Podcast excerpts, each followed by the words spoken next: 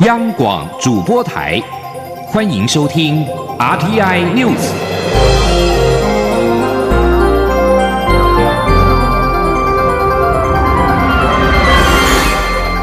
听众朋友您好，欢迎收听这节央广主播台提供给您的 RTI News，我是张顺祥。首先把新闻焦点关注到是美国媒体报道，川普政府已经同意出售台湾六十六架 F 十六 V，如果证实的话，这将是近三十年来美国首次出售战机给台湾。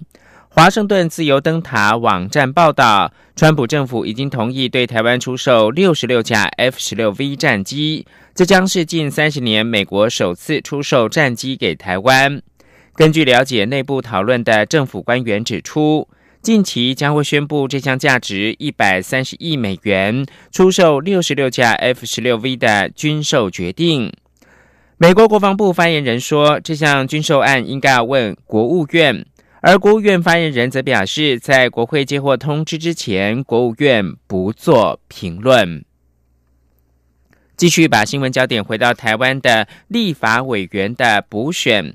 四席立委补选今天投票喊出保二抢三的民进党主席卓荣泰，在选战最后的关头下达了催票动员令，全力抢救一府二路三重谱。不仅卓荣泰在选前最后一天南北奔波，陪同党籍候选人扫街拜票。党内大咖更是在选前之夜，新北跟彰化以及台南分进合集。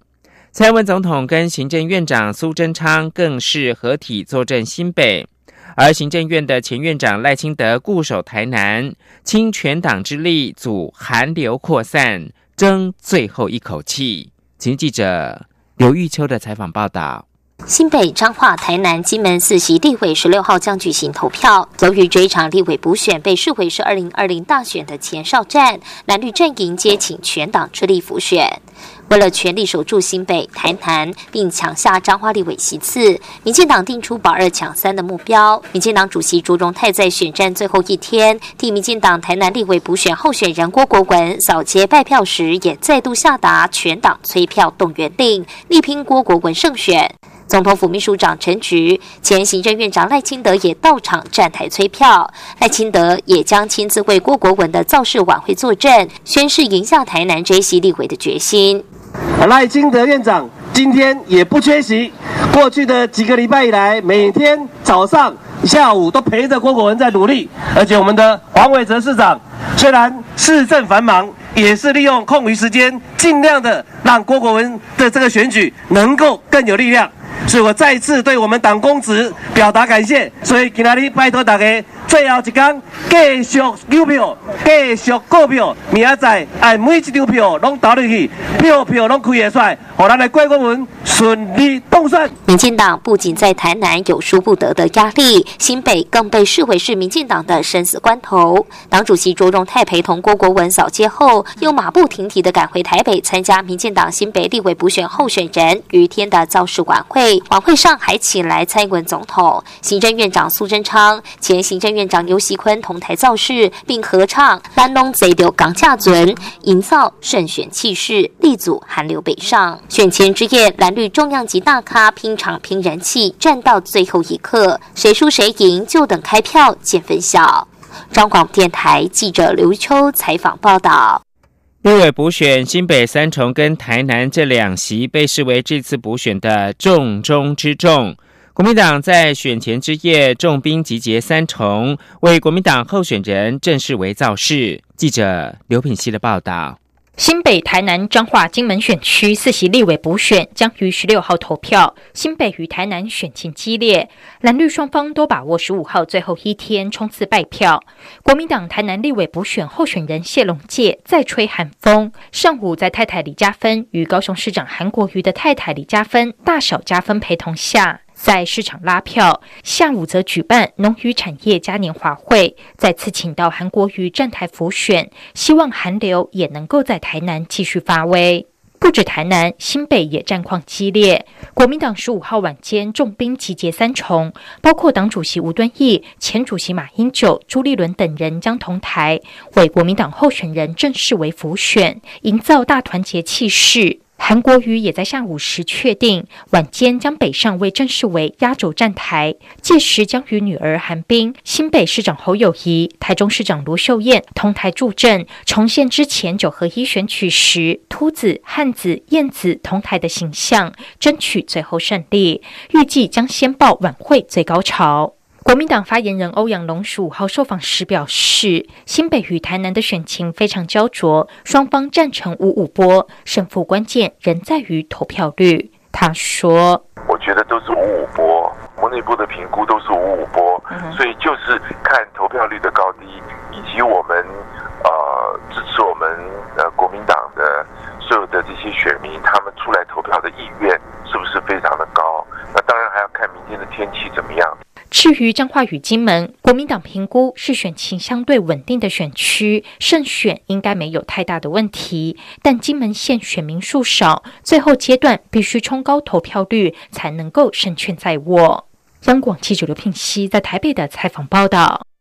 新北三重立委补选蓝绿对决陷入到激战，为了力抗国民党的寒流效应，蔡英文总统跟行政院长苏贞昌等民进党内的大咖。十五号晚上合体为民进党新北立委补选候选人于天助阵。蔡总统表示，这次立委补选不是拼经济跟雇主权的对决，民进党执政绝对会坚守主权又拼经济。他呼吁假新闻铺天盖地之际，支持者一定要把票投给于天，于天过关，台湾才会平安。支持者一定要守住台湾的大本营。而另外一方面呢，高雄市长韩国瑜十五号晚上在三重立委补选的国民党候选人正式为选前之夜掀起高潮。韩国瑜说，他到新北助选，主要关键是为郑世维的父亲正在加护病房，不愿意拔管，一定要看着儿子顺利的当选。韩国瑜表示，要投票给郑世维，是因为要台湾人民觉醒，不被绑架，希望大家集中选票，全力支持。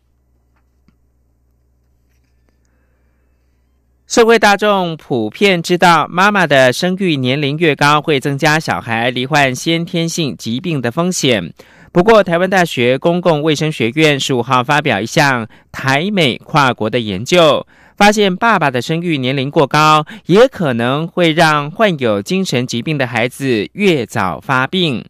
其中，患有思觉失调症，而且在十八岁以前就发病的人，爸爸的生育年龄普遍比较高。而且每延后十岁生，早发风险就会增加三成。记者陈国伟的报道。台湾大学教授陈维坚与中国医药大学助理教授王世亨历时五年，针对父亲生育年龄与孩子精神病风险的关系，和美国加州大学圣地亚哥分校教授庄明哲以及台大医院医师胡海国进行跨国研究。团队在台湾收集了三千个思觉失调症病例，这些患者都是家族中只有他一人患病，而且父亲或母亲都没有思觉失调症。他们挑选了一千六百个家庭，为患者的父母抽血。并进行全基因体关联分型，获得数十万个遗传位点资讯，以估计父亲的精神病多基因遗传风险。结果发现，遗传风险越高的父亲，生育第一胎时的年纪越大。陈维坚指出，在控制父亲的遗传风险后，仍然发现父亲的生育年龄每延后十岁，孩子当时在十八岁以前发病的比例就越高。这项研究成果已经刊登在国际精神医学期刊《生物精神医学》，并在官网。上以焦点新闻刊出，病人的父亲里面也有人风险是很高的，有人中间的，有人很低的。那我们就很高跟很高比，很低跟很低比。那这样的话，你还是看得到，就是平均来讲，你每增加十岁才生小孩，那你早花的风险就增加将近三十 percent。台大医学院精神科主任黄宗正则表示，思觉失调症或其他精神疾病的致命成因其实很复杂。我们大致上说，大概基因的成分呢占到百分之五十，可是还是有另外五十 percent 是来自环境的因素。台湾人越来越晚婚，生育年龄也跟着延后。根据内政部的统计，台湾母亲在二零一七年的平均生育年龄是三十二岁，父亲则是三十四点五岁。研究团队强调，做这份研究并不是诉求国人要早点结婚，但随着生儿育女的年龄越来越晚，所可能引起的孩子健康问题，将是未来需迫切讨论的公共卫生议题。中央广播电台记者陈国伟台北采访报道。人民银行十五号公布二零一八年薪资调查报告，表示整体的薪资水准较上年成长大概百分之一点零二，来到新台币三万六千五百七十一元。调查表示，今年经济前景仍充满不确定性，薪资是否持续成长还要观察。不过，上班族若专业能力允许，可以采取在外接案，甚至成立个人的工作室方式来增加收入。记者谢嘉欣的报道。根据一一一一人力银行所做的调查，二零一八年受惠于上半年整体经济前景佳，带动国内 GDP 成长、企业获利，使得整体薪资水准来到新台币三万六千五百七十一元，年成长约百分之一点零二。不过，尽管明目薪资成长，但扣除物价因素后，民众对于薪资的成长感受仍不明显。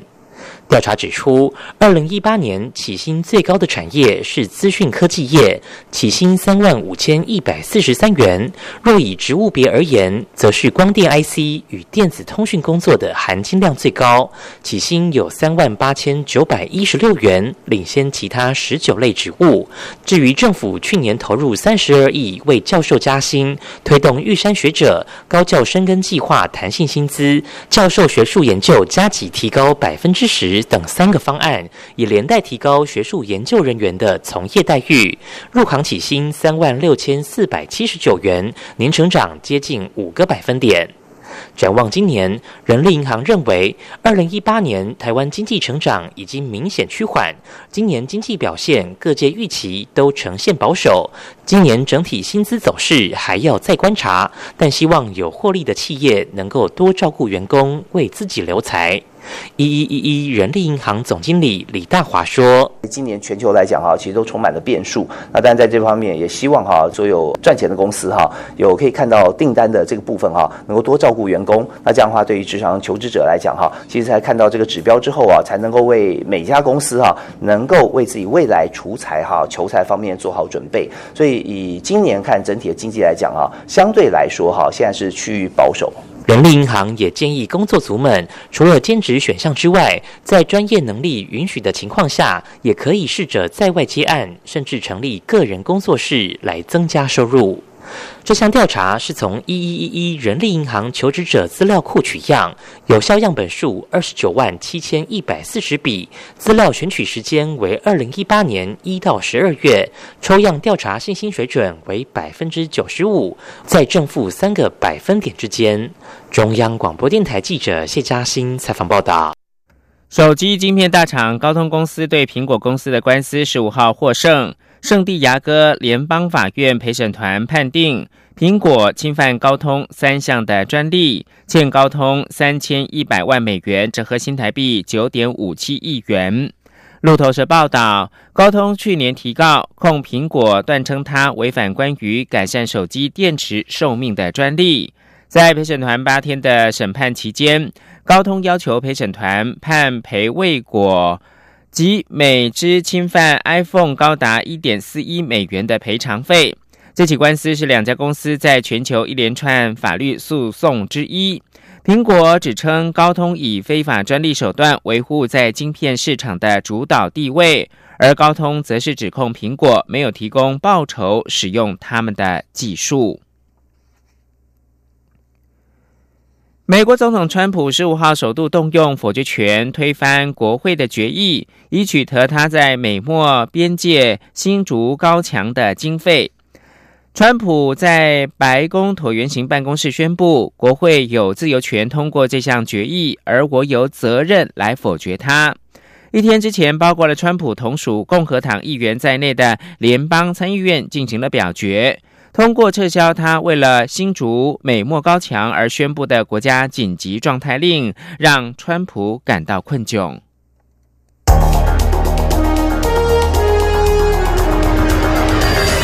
最敏锐的新闻嗅觉延伸您的视野，让您听到最硬的两岸焦点。连线访问这次随团出访的央广记者王维婷。是的，今天在大陆福建平潭举办了一场两岸关系研讨会，对世界经济与亚洲会产生哪些影响呢？其中五百个是感染艾滋病的孩童，那分散在呃广东、广西。从政经情势分析。两岸交流观察到新闻现场直击，两岸 ING 有最多元的声音、多面向的观点以及最专业的剖析，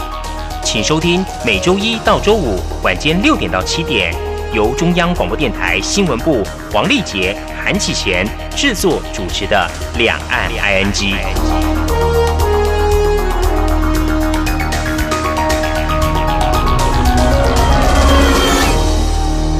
现在是台湾时间清晨的六点四十五分，又过了三十五秒。我是张顺祥，继续提供新闻。蔡英文总统十五号在总统府接见瓜地马拉国防部长纳尔达。总统致辞表示，这几年台瓜官员互访密切，并为双方培育军事外交人才。总统还特别感谢瓜地马拉一直坚定支持台湾。并在日前的世界卫生组织执委会上再次为台湾仗义直言。记者欧阳梦平的报道。蔡英文总统在接见瓜地马拉国防部长纳尔达时致辞表示，台湾和瓜地马拉建交至今超过八十年，两国间紧密交流，相互扶持。去年不论是台湾发生花莲震灾，或是瓜地马拉遭遇火山爆发。两国都彼此关怀协助。总统并指出，瓜地马拉的灾后复原工作就是由纳尔达负责统筹，成果获得各界好评。他也再次代表台湾人民对受灾的友邦朋友表达关心。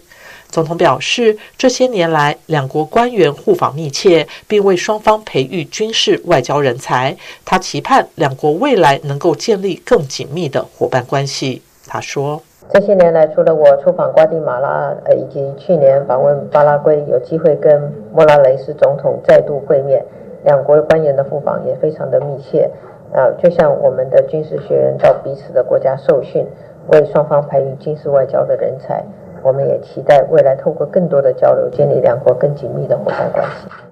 蔡总统也特地感谢瓜地马拉一直坚定支持台湾，并在一个多月前的 WHO 执委会上再次为台湾仗义直言。不仅肯定台湾在国际医疗防疫合作的贡献，也呼吁国际社会注意台湾人民被不当排除在 WHO 体系外的问题。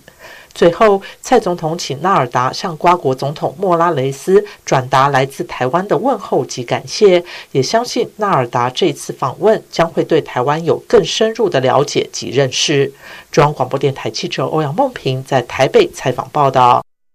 行政院长苏贞昌在立法院答询的时候表示，行政院所提出的司法院释字第七四八号解释施行法草案，完全是依照大法官解释跟公投的结果，希望立法院尽快在五月二十四号以前完成三读，因为没有限时通过，未来同性登记结婚恐怕会大乱。记者肖兆平的报道。为了回应大法官视线与公投结果，行政院已经将攸关同性婚姻权益保障的司法院释字第七十八号解释施行法草案送交国会，相关对案也完成进赴二读程序，就待朝野进一步协商。行政院长苏贞昌十五号答复时代力量立委林长佐时，再度表示，现行民法规定婚姻组成就是一男一女，但大法官解释认为，这并没有保障同性别的婚姻自由，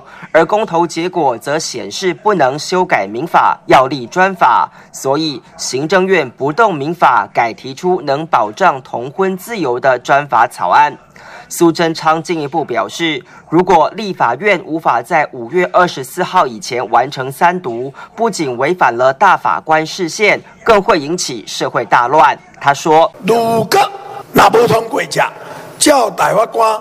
解释的讲，那无要立法通过，那么讲性性别的两个人，伊都可以转去登记，照民法，都去登记。”啊！你得对大乱，就甲公道，就个迄落讲小可各有迄落汉格啦，就敢若讲你嗰个公道的结果，我无法度迄个遵守嘛。是啦，所以民法是民法的规定拢无改变，专法是专法的规定。民法与专法最明显的差距就在于收养制度的差异，这也是林长佐关切的议题。林长佐指出，政院草案只提到继亲收养，但基于平等权，其实异性与同性婚姻的收养规定应该一视同仁。苏贞昌解释，民法对婚姻、收养、继承等权益是各有篇章。但大法官视线是针对婚姻篇，所以专法也需对应婚姻。他说：“所以解释是婚姻呢，啊，所以咱定出来这个专法七十八号解释是民法是就婚姻这个来，并不包括收养，但因为婚姻当成婚姻只两个人，其中一方如果早都已经有囡仔，为着保障这个囡仔。”的权益，所以咱有这个继亲收养。林长佐表示，收养有很严格的评估把关机制，如果同婚者也能通过评估，却因为法条而不能收养，并不公平。未来一定会在协商中提出主张。苏贞昌则是没有对收养提出看法。但他说，要让社会进步，有时不能一步到位，应该先从无到有，再慢慢把制度建立得更好。中央广播电台记者施兆平采访报道。国民党立委赖世宝提案的公投第十二案实行法草案，十五号在立法院进赴二读，将跟行政院版本的司法院释字第七四八号解释实行法草案并案协商。台湾伴侣权益推动联盟在下午发出声明，对这个结果表达强烈忧心。他们表示，公投第十二案实行法，也就是反同草案，无论在同性二人身份关系的法律称谓，或者是实质保障内容，均不符合大法官第七四八号解释要求。既非婚姻，亦不平等。后续可能仰赖协商以及二读程序严格把关。同样是在立法院，世新大学跟踪砍杀案震惊社会，也引发跟踪骚扰防治法立法的呼声。国民党立法院党团强调，这个法案历经三年时间，目前已经完成了朝野协商。但民进党团却至今迟迟不愿签字，拖延这个法律的立法程序。他们呼吁民进党团应该尽快的完成社会期待。对此，民进党团总召柯建明则是表示，他明白社会的期待，但因为涉及到基层远景人力不足的问题，还需要研拟相关的配套才能够处理。请记者刘玉秋的报道。世新大学英文系大三陈姓男学生因长期追求实性学妹，多次死缠烂打、跟踪骚扰对方，仍追求不成，最后竟杀害了实性女同学，震惊社会。妇女团体不断倡议，应尽速完成跟踪骚扰防治法，保障妇女安全。国民党立院党团十五号也和现代妇女基金会共同举行记者会，强调此法历经三年时间，已在内政委员会完成初审，并经过朝野协商等程序。但民进党团却在最后关头不愿签署朝野协商结论，导致此案迟迟无法进行二三读。国民党立委黄玉敏呼吁民进党团不要再档案，应优先审查此法，让现在处于被跟踪骚扰的妇女得到完整的保护。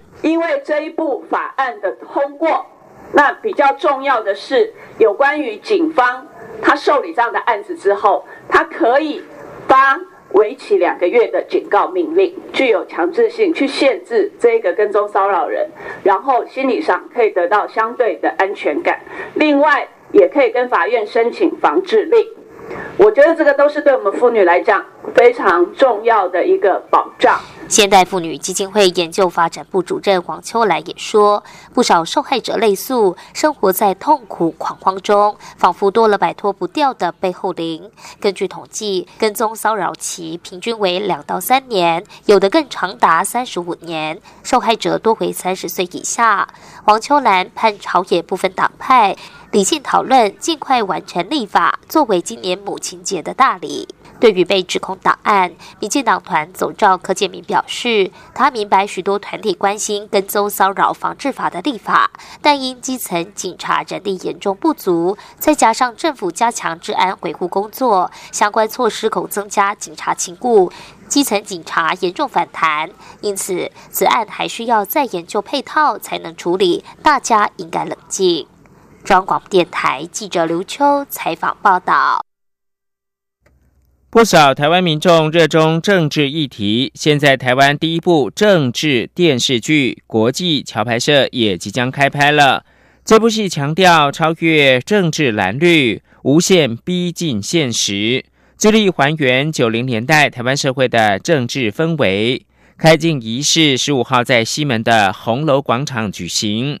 杨烈、周孝安、李信。廖以乔等主要的演员搭乘礼车进场，文化部长郑丽君以及曾经担任总统侍卫官的李登辉基金会的秘书长王彦军也出席了盛会，场面隆重盛大。记者杨仁祥、陈国维的采访报道，请揭牌。国际桥牌社，台湾首部政治电视剧《国际桥牌社》即将开拍。剧本聚焦九零年代初期的台湾政治社会，要带领观众回到当年既光明也黑暗的时代，见证台湾中期民主之路的开展。文化部长郑丽君表示，这部电视剧将成为台湾影视文化和民主化的里程碑。包括这部作品的诞生的本身，我相信就可以让国际上看到民主台湾。我们在这里自由拍摄政治剧，不论怎么拍都不会被下架。当台湾的影视圈把眼光望向对岸，他心里开始有很多的顾忌，开始考虑到审批的时候，那个潜规则的运作，让大家更不敢去碰政治的议题。所以我们错失了很多的机会，因为我们民主的话的故事实在是太精彩，可是我们却没有自己去说它。剧组特别以总统车队的阵仗，让饰演总统的杨烈高规格进场，一旁更有饰演侍卫官的周孝安带领着八名随护，场面逼真。非常荣幸，我想我们这出政治剧，那所有的演员大家都全力以赴了。借用一句日文，就是说一休 K 妹，大家都一生学命，就是全力以赴了。制作团队将国际外交局势比拟为一场牌局，因此将剧名取为“国际桥牌社”。目前规划八集内容，预计年底播出。剧组除了将打造一比一的总统府内景，也将实地拍摄总统府外景及行政院，营造出当年政治情景。中央广播电台记者杨仁祥、陈国伟台北采访报道。国际新闻不放过逃离最后据点的民众，IS 炸弹客攻击至少六个人死亡。叙利亚民主力量发言人表示，伊斯兰国 IS 集团十五号再度发动自杀攻击，这次目标是针对逃离 IS 在叙利亚东部陷入到困境最后一个据点，也就是巴古斯村的人群，造成六个人丧生。叙利亚民主力量发言人贾尔克说：“一名自杀炸弹客混杂在逃离人群当中，他突然引爆身上的炸药，造成至少六名想要逃离此处的人死亡。”他表示，在靠近叙利亚民主力量据点的附近，还有其他二名自杀攻击者引爆炸弹，也导致民众的受伤。最后提供给您是美国航空公司十五号表示，基于委内瑞拉人道局势恶化以及安全疑虑增加，美航暂停往来美国的航班。美航声明表示，美航已经暂停飞卡拉卡斯跟马拉开坡。我们将公司团队跟乘客的安全摆在第一，美航将不飞往我们认为不安全的国家。美航每个星期往返卡拉卡斯两个班次，往返马拉开坡一个班次，都是从迈阿密起飞。美国国务院本周发布不要旅行的警告，呼吁美国民众避免前往危机重重的美国。此外，华府已经撤回美国驻美国所有外交人员，并且敦促美国人民离开当地。以上新闻由张顺祥编辑播报。